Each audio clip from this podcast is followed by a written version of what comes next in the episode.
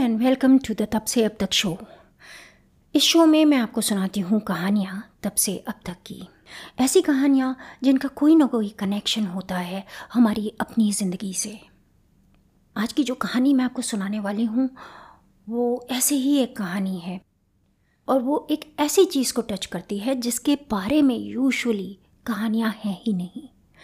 Which is a fantastic thing because इसमें उस particular mysterious बात के बारे में एक ऐसा लेसन है, जो अगर हम अपने को बार बार सुनाएँ, याद दिलाएँ तो we can be more efficient more effective more productive चलिए, आज मैं आपको स्टोरी सुनाती हूँ, वो वाली जिसमें बात है एब्सेंट माइंडेडनेस की। इस कहानी के बीच तब पड़े, जब मुनि विश्वामित्र ने तपस्या शुरू कर दी। जब हमारे ऋषि मुनि तपस्या करते थे तो वो बहुत शिद्दत से, बहुत डिसिप्लिन के साथ तपस्या करते थे। वो एक बार तपस्या करना शुरू कर देते थे तो वो इतने कठिन रेजिमेंट को, इतने डिफ़िकल्ट रेजिमेंट को कंटिन्यूसली कई कई साल तक फॉलो करते थे। इनफैक्ट वो ये प्रूव करते थे अपने को और गॉड्स को कि वो स्पेशल हैं, वो ह्यूमंस में सुपर ह्यूमंस हैं। और जब भी ऐसा होता था, तब इंद्र का सिंहासन डोलने लगता था। इंद्र जो कि देवताओं के राजा थे, वो बिल्कुल हर उस राजा की तरह, जिसको अपनी गद्दी से बड़ा प्यार होता है, वो भी अपने गद्दी से बड़ा प्यार करते थे। और जैसे ही उन्हें डर लगना शुरू होता था, उन्हें लगता था, अरे ये मुनि तो ऐसी ऐसी चीज़ें कर रहा है जो हम देवता भी नहीं कर पाएँगे। तो उन्हें बड़ी घबराहट सी होती थी और फिर he used to resort to something जिसका आज का पैरेलल प्रॉबली हनी ट्रैप है। तो इस केस में जब मुनि विश्वामित्र ने तपस्या करनी शुरू की एवरीथिंग वॉज़ हंकी डोरी किसी को कोई तकलीफ़ नहीं हो रही थी, लेकिन जैसे जैसे उनकी तपस्या बढ़ती गई जैसे जैसे देवताओं को ये पता लगता गया कि वो कितने स्ट्रांग हैं अपनी तपस्या में, कितने डिसिप्लिन हैं और कितना परसीवियरेंस है कि वो कंटिन्यूसली कई दिनों तक ये तपस्या किए जा रहे कई सालों तक ये तपस्या किए जा रहे हैं। तो इंद्र वॉज़ अलर्टेड उन्हें पता लगा और इंद्र को घबराहट हुई और इंद्र ने एग्जैक्टली exactly वही किया जो इवन आज कई लोग करते हैं जब उनकी गद्दी को खतरा उठता है। इंद्र ने भेजा मेनका को विश्वामित्र के पास। मेनका थी पारंगत। उन सारे आर्ट्स में जो पुरुषों को मोहित करने के लिए चाहिए होते हैं। And to add to it she was amazingly beautiful और फिर विश्वामित्र तो मुनि थे, इतने सालों से तपस्या में बैठे हुए थे। तो खैर, मेनका गई, उसने बड़ी मेहनत करी, बड़ी कोशिश करी, उसने अपनी सारी अदाएँ यूज़ की। और इवेंचुअली उसने विश्वामित्र की तपस्या को भंग कर दिया। जब विश्वामित्र की तपस्या भंग हुई तो पहले तो उन्हें थोड़ा गुस्सा भी आया। लेकिन क्योंकि मेनका हैड दैट आर्ट उनको भी मेनका से प्यार हो गया। मेनका को भी कुछ अच्छी बात लगी होगी मुनि विश्वामित्र में। तो Menaka instead of just returning after she had accomplished what she was sent to do जो काम करना था उसको करने के बाद में, मेनका वापस जाने की जगह मुनि विश्वामित्र के पास ही कुछ दिनों रह गई। उनकी एक प्यारी सी बच्ची हुई। जब उनकी बच्ची हुई तो फिर मेनका को याद आया, स्वर्ग। उसे याद आया कि वो तो यहाँ पर एक मिशन पे आई हुई थी और वो मिशन कब का एकॉम्प्लिश हो चुका है। तो उसने उन्हें विश्वामित्र से विदा ली।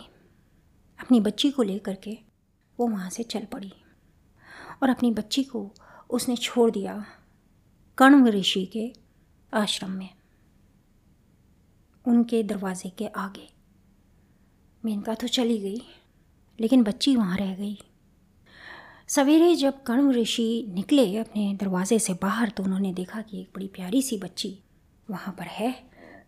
बिल्कुल नई जन्मी सी और उसके चारों तरफ़ नीलकंठ पक्षियों का घेरा है और वो सारे उसे प्रोटेक्ट कर रहे हैं। तो जब उन्होंने ये देखा तो उन्होंने उस लड़की का नाम रखा, शकुंतला, यानी शाकुंत। पक्षियों के द्वारा बचाई गई लड़की शकुंतला। शकुंतला कर्ण ऋषि के आश्रम में बड़ी होती गई। ऐसा टाइम आया जब वो एक बड़ी प्यारी सी, सुंदर सी यंग वूमन बन गई। क्योंकि शकुंतला कण्व ऋषि के आश्रम में रह के बड़ी हुई थी और क्योंकि वहाँ के सारे आसपास के जो जीव जंतु थे, वो उससे बड़ा प्यार करते थे। तो इसलिए हम अक्सर देखते हैं कि शकुंतला को डिपेक्ट किया गया है या तो हिरण के साथ या पक्षियों के साथ। क्योंकि उसे इनसे बड़ा प्यार था। एक दिन हस्तिनापुर के राजा दुष्यंत वहाँ आ निकले। जनरली राजा इसलिए आ निकलते थे कहीं भी क्योंकि वो आखेट पे होते थे, वो हंट पे होते थे। तो वो जब वहाँ पर निकले, आश्रम के पास आए तो उनको थोड़ी प्यास वगैरह लगी तो उन्होंने जब पानी मांगा तो शकुंतला ने उन्हें पानी पिलाया। राजा दुष्यंत शकुंतला की इनोसेंट ब्यूटी पर मुग्ध हो गए। और उन्हें शकुंतला से प्यार हो गया। शकुंतला और राजा दुष्यंत ने उस समय जो बहुत प्रचलित विवाह था, गंधर्व विवाह, वो किया। Gandharva vivah was actually the counterpart of love marriages of today जिसमें दो एडल्ट्स कंसेंटिंग एडल्ट्स ये डिसाइड करते थे कि हमें एक दूसरे के साथ रहना है, हम एक दूसरे को पसंद करते हैं and we have given our hearts to each other so we now want to raise a family and this was one of the eight kind of marriages in Manusmriti तो ये जो मैरिज थी, ये ऑफ़ कोर्स उन दिनों के उन दिनों की प्रथाओं के हिसाब से परफेक्टली वैलिड मैरिज थी। उन्होंने शादी की और, फिर दुष्यंत ने शकुंतला से ये कहा कि शकुंतला, मुझे वापस जाना है। कुछ काम हैं ऐसे जो मुझे निपटाने हैं, जो मेरी वजह से रुके पड़े हैं। तो I am going to go back but मैं जल्दी ही तुम्हें लेवाने के लिए लोगों को भेजूँगा। शकुंतला पीछे रह गई आश्रम में, लेकिन हर समय बेचारी दुष्यंत को याद करती थी। उसका पहला प्यार थे दुष्यंत। उन्होंने इतना समय साथ गुजारा था और वो इंतज़ार भी कर रही थी कि कब दुष्यंत उसे लेवाने के लिए किसी को भेजेंगे। तो हर समय बेचारी शकुंतला उन्हीं की यादों में खोई रहती थी। एक दिन जब शकुंतला उनकी यादों में खोई हुई थी, दुर्वासा मुनि आ पहुँचे। दुर्वासा मुनि, की जो कैरेक्टरिस्टिक उन्हें सबसे ज़्यादा फ़ेमस बनाती है, वो है उनका गुस्सा। उन्हें बड़ी जल्दी गुस्सा आता था, बड़ा इम्पल्सिव थे वो। ना this is something that I really feel to understand कि उन्होंने इतनी तपस्या की थी, इतना सब कुछ किया था तो फिर क्यों उनके अंदर इतना ईगो था? बट द फैक्ट इज़ कि था। कई बार कई लोग बहुत अच्छे होते हैं, उनमें सारे गुण होते हैं बट उनमें एक ऐसी कमी होती है कि वो उस कमी से जाने जाते हैं, उन गुणों से नहीं जाने जाते जो उनके अंदर हैं। तो दुर्वासा मुनि भी शायद ऐसे ही थे। खैर वो आए। उन्होंने आ के कर्ण मुनि के दरवाज़े पे आवाज़ दी। कर्ण मुनि उस समय कहीं गए हुए थे या फिर वो खुद तपस्या में तल्लीन थे? जब उन्होंने आवाज़ दी तो वहाँ पे दरवाज़े पे खाली शकुंतला थी। जैसे कई बार हम आ, किसी भी इलस्ट्रेशन में किसी भी ड्राइंग में देखते हैं तो हम देखते हैं कि वो दरवाज़े पे खड़ी हुई थी और वो खोई हुई थी किसी चीज़ में। किसी याद में। और हमें पता है कि वो उस समय दुष्यंत को याद कर रही थी। तो लेट अस अज्यूम कि ऐसा ही हुआ कि वो दरवाज़े पे खड़ी हुई थी, दुर्वासा मुनि आए, उन्होंने आकर के कहा कि मैं आया हुआ हूँ, कुछ कहा उन्होंने, लेकिन शकुंतला क्योंकि इतनी डूबी हुई थी उन यादों में, जो दुष्यंत के और उसके साथ बिताए गए समय की यादें थीं, कि उसने ध्यान ही नहीं दिया। ऑब्वियसली दुर्वासा मुनि ने एक बार पूछा, दो बार पूछा। तीसरी बार आ गया उन्हें बड़ा तेज गुस्सा। और जब उन्हें गुस्सा आया तो उन्होंने वही किया जो हमारे मुनि अक्सर करते थे। और क्योंकि उनकी तपस्या का इतना तेज होता था उनके अंदर, वो सारी चीज़ें जो वो कहते थे, वो सच होती नहीं। उन्होंने शकुंतला को श्राप दे दिया। उन्होंने कहा, जिसकी यादों में तू डूबी पड़ी है, जिसकी यादों की वजह से तुझे ये भी नहीं पता कि अतिथि आया हुआ है। वो तुझे भूल जाएगा। जैसे ही दुर्वासा मुनि ने श्राप दिया, शकुंतला का जो दिवा स्वप्न था, जो डे ड्रीम वो कर रही थी, वो टूट गया। वो उनके पैरों पे गिर पड़ी। उसने कहा प्लीज़ आप ऐसा मत करिए। ऐसा श्राप मत दीजिए। दुष्यंत गए हुए हैं। उन्होंने कहा है, मुझे लेवाने किसी को भेजेंगे। अगर वो मुझे भूल गए, मुझसे गलती हो गई, मुझे क्षमा कर दीजिए। अब श्राप ऐसी चीज़ था कि वो वापस नहीं आता था। एक बार दे दिया गया तो दे दिया गया। बट श्राप का एक काट होता था, जो जो श्राप देने वाला अगर चाहे तो दे सकता था।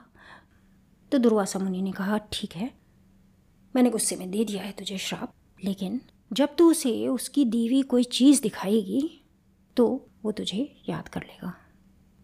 शकुंतला को याद आया कि दुष्यंत ने जाते जाते अपनी अंगूठी उतार के उसे पहनाई थी। तो उसके मन में शांति हो गई। फिर उसने दुर्वासा मुनि की सेवा की, उन्हें खाने पीने को दिया, उन्हें विश्राम की जगह दी और फिर जब वो चले गए तो फिर उसने अपने पिताजी से बात की।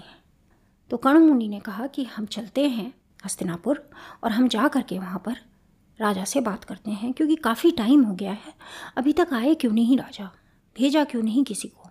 Let's go and let's find out तो अगले ही दिन कर्ण मुनि शकुंतला और कुछ और लोग निकल पड़े उनसे मिलने। रास्ते में आई नदी।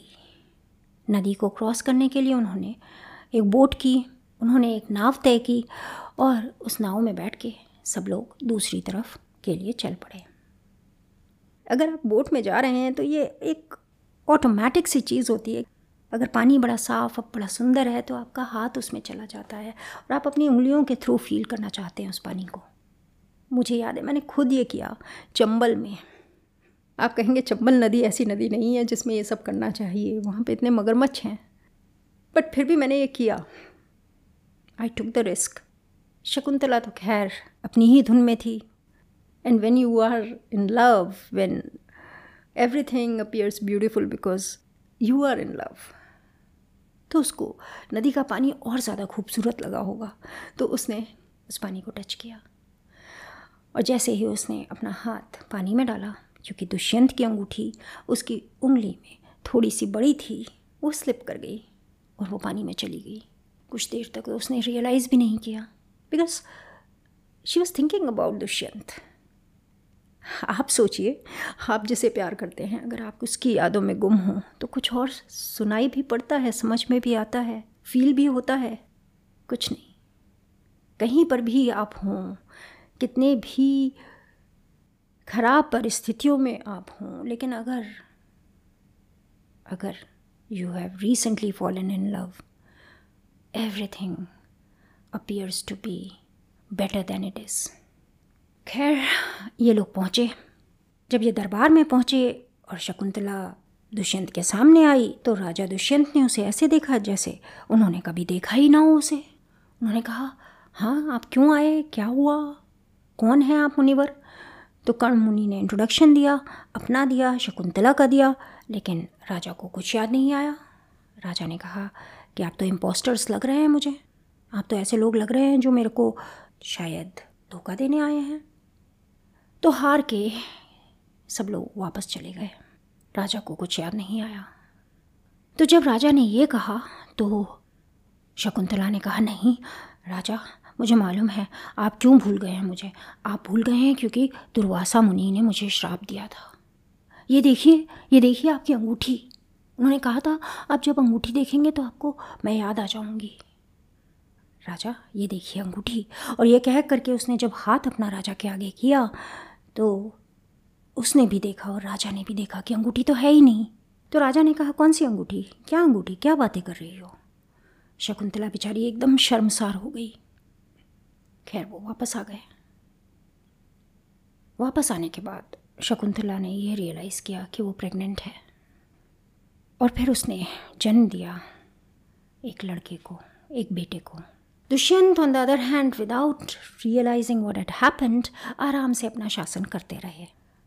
लेकिन जो अंगूठी शकुंतला की उंगली से निकल करके पानी में गिर पड़ी थी, वो अंगूठी एक मछली ने खा ली और कुछ समय बाद एक मछुआरे ने उस मछली को पकड़ लिया। जब मछुआरे ने मछली को काटा तो उसके पेट में उसे अंगूठी मिली और उस अंगूठी पे राजा की सील थी, राजा का निशान था। तो ऐसी अंगूठी को अगर कोई चाहे भी तो मार्केट में बेच नहीं सकता, उसका कोई यूज़ नहीं होगा। क्योंकि एवरीबडी वुड रिकग्नाइज कि ये राजा की अंगूठी है। तो उसने ये सोचा कि the best thing I can do is take it to raja.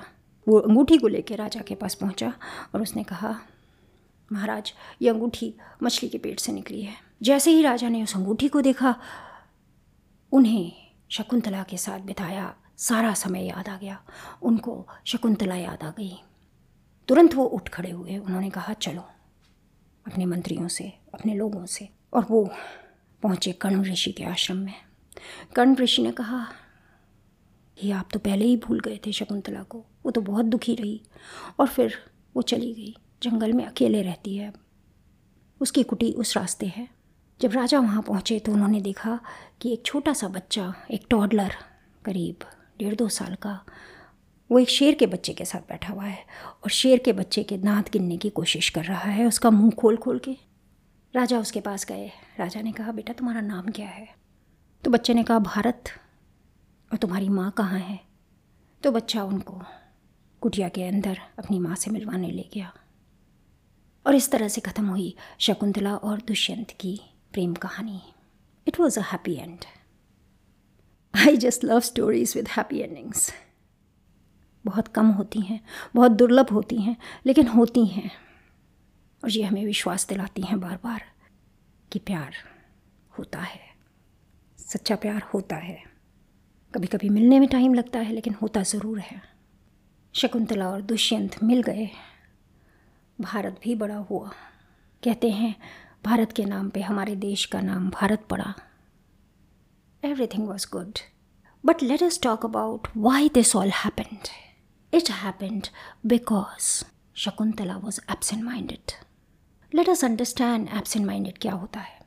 Absent minded का मतलब होता है कि कोई इंसान किसी चीज़ के बारे में याद ना रख पाए, कुछ गलतियाँ करे और वो गलतियाँ इसलिए करे क्योंकि वो प्री ऑक्यूपाइड है, यानी कि उसके दिमाग में कुछ और बातें चल रही हैं। तब हम उसे एबसेंट माइंडेड कहते हैं। एबसेंट प्लस माइंडेड मतलब दिमाग जिसका एबसेंट हो वो एबसेंट माइंडेड है।